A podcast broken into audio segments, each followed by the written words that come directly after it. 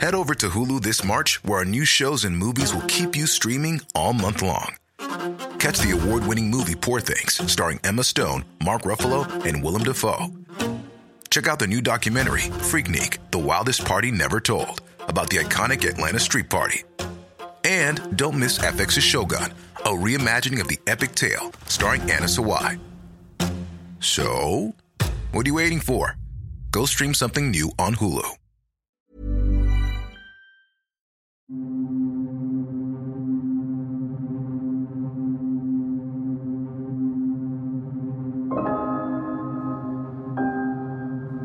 Welcome to Fearful, the podcast that takes you on a thrilling journey through the world of mysteries, paranormal phenomena, and all things terrifying. We will explore eerie tales of haunted places, unsolved crime, inexplicable events, and supernatural encounters.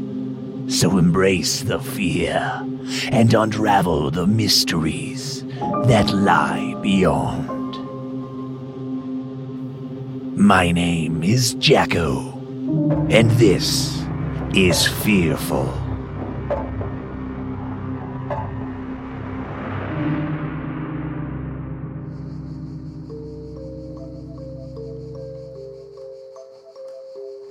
The Uncanny Valley. If this is the first time your ears have heard that term, you may be picturing a part of the world hosting a thick forested valley that may hold a strange or mysterious secret. But if you have heard the term before, you are sure to know it is a term for something much more sinister. You see, the uncanny valley is not a place at all. Instead, it is the relation between a tangible object's degree of resemblance to a human being and the emotional response to such an object. For example, when you walk down the hallway of an unfamiliar house, and there, halfway down, is a painting adorning the walls. You make your way closer to the painting, and the figures on the canvas begin to reveal themselves through the shadows. Though it is a more abstract piece, you manage to deduce it is a painting of a person. With each step you take towards the painting, you begin to feel uneasy. Something just does not sit right with you about it. You feel as if the eyes somehow follow you as you draw closer to the image. You reason with yourself. It is, after all, just a painting, and you know it can cause no harm. So you proceed down the hallway, and you make your way past it. However, the unnerving feeling you receive from the painting was enough to leave an impression on you, and each time you see it again, the same uneasy feeling once again returns. This is the uncanny valley. Something looks human, or human like, and yet something about it makes you feel nervous, uneasy, or even scared. This is what many people experience when they see paintings, mannequins, shapes in objects that resemble humans or faces, and of course, dolls as well. The uncanny valley has preyed on humans around the globe and given them a fear of things that simply resemble humans, when they clearly are not. And because of that fear, it makes our topic of conversation today all that much more terrifying. Today, we will cover a place known as the Island of the Haunted Dolls. And it is the world's largest collection of such items. Just south of Mexico City, between the canals of Xochimilco, you find a small island with a very dark and sad background. One that was never intended to be a tourist destination, but instead a monument to an innocent lost life. The island is known to the locals as Isla de las Muñecas, the island of the dolls, or sometimes called the island of the dead dolls. The island was once no different than any other place. Beautiful trees and landscapes, with water's edge circling around its shores. However, a fateful day would change its future forever. As the story goes, a man lived on the small, desolate island, and his name, Don Julian Santabera, or simply, as we will call him, Julian. Julian was born in 1921, but his life took an intriguing turn from the ordinary in the 1950s when he decided to leave the bustling city behind him and set his roots on a small, desolate island. Why Julian chose such an isolated haven remains a mystery to this day. Some speculate it was a pursuit of spiritual enlightenment, a desire to embrace a hermit's existence. Regardless of the reason, Julian became the caretaker of this remote sanctuary weaving a modest and simple life amidst the untouched beauty of nature. Farming and cultivating the soil, he coaxed vegetables and fruit from the earth so he could live off the land. But this story is not about Julian's ideal island life of solitude. He was a man of deep faith, a true religious soul. And this is where the island's legend truly began. Immersed in the tranquil cadence of the island's existence, Julian's world was disturbed by the arrival of a lifeless child. The limp and forsaken body of a young girl was found by Julian, washed ashore from the waters, and she was accompanied by a silent observer, a lone doll.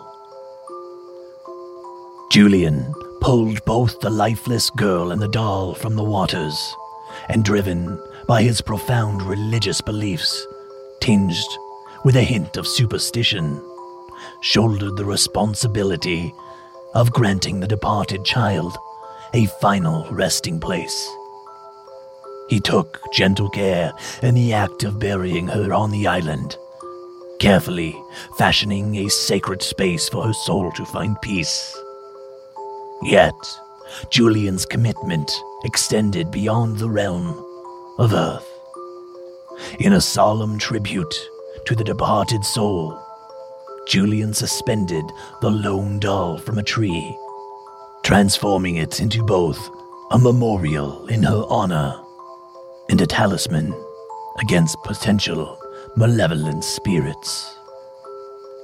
The island, once a serene retreat as Julian's home, now harbored a spectral presence.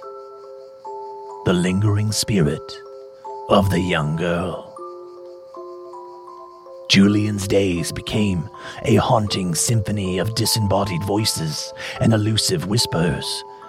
Wherever he went, it seemed the voice followed, he could hear it in the distance, in the wind through the trees just over his shoulder, as if the girl was still there, still alive, watching. Strange occurrences unfolded around him, unsettling and inexplicable. A doll, found hanging from a tree, was now in a different location than where Julian had once left it a ghostly testament to the potential otherworldly forces at play. Convinced that the island had become a realm haunted by the malevolent spirits of the departed girl, Julian felt an increasing urgency to pacify this ethereal presence. In an attempt to calm the restless spirit that now haunted him, Julian resumed his journey to the communities around south of Mexico City. Amidst the routine of trade and barter, Julian sought solace in the company of others, hoping to find respite from the spectral onset that plagued his island sanctuary. He couldn't stay away forever, however. He, of course, knew he needed to return home. So, in a desperate bid to appease the spirit on his island, Julian delved into unconventional rituals. He scoured the refuse of the land and engaged in bartering, exchanging the fruits and vegetables from his garden for more dolls. Over the years, Julian continued to claim to be haunted by the spirit of the young girl, and possibly even others as well. He was changed, he was obsessive, and persisted in finding as many discarded dolls as he could bring back and hang them from the trees on his island in an attempt to please the girl and finally set her spirit to rest. Those who knew Julian intimately said it was as if he was driven by some unseen force that completely changed him. The apparent weight of an unshakable guilt loomed large over him, a burden bore from the bitter reality that he could not rescue the girl from her untimely fate. For 50 years, Julian immersed himself in the ritual of collecting dolls, stringing them like spectral sentinels across the island's landscape. The dolls, once symbols of appeasement, now took on a life of their own. Mirroring the spectral dance that unfolded within Julian's torments of soul, the island is now home to some 4,000 dolls strung through the trees of the forested island. In the year 2001, when Julian was now some 80 years old, he had his nephew on the island. Together, they cast their lines in the canal. Julian began to sing. He sang about mermaids residing in the depths of the waters off the shore. He sang, telling tales of how they beckoned him in a tragic turn of events, Julian's nephew briefly left his uncle at the water's edge. But when he returned, he was met with a heart wrenching scene. Julian's lifeless form lay face down in the canal waters, mirroring the tragic fate of the young girl who had met her end in the very same spot. Many believe that Julian, in death, has joined the spirit of the little girl and now roams the island watching over her in the afterlife. The dolls now play guardians of both his memory and the island's legacy as they continue their silent watch, perpetuating the spectral tale of a man driven by unseen forces and the haunting echoes of a little girl's lost life. The locals are very faithful that the island of dolls is in fact a very charmed place. After Julian's death, it now has become a tourist attraction where visitors bring dolls to lay them to rest.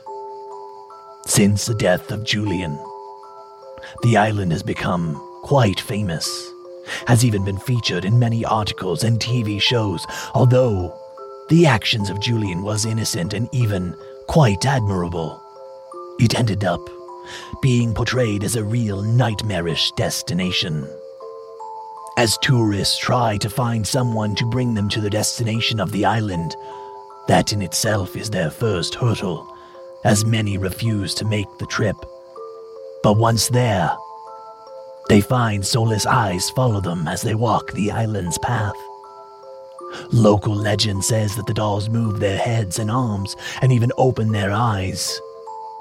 Some witnesses claim they have heard the dolls whispering to each other, while others who were on a boat nearby simply going on the waters around the island, never intending to land, claim that the dolls beckon them to its shores. Before we finish the tale of the island of the haunted dolls, it is crucial to note that the validity of this account remains shrouded in uncertainty. The story of the deceased girl has never been proven, and her grave has never been located, leaving much of this story to dance on the edge of fact and fable. But the island is very much so a very real place, and the collection of haunted dolls is in fact there waiting for you to find it. And the island itself is officially recognized by the Guinness Book of World Records to be home to the world's largest collection of haunted dolls.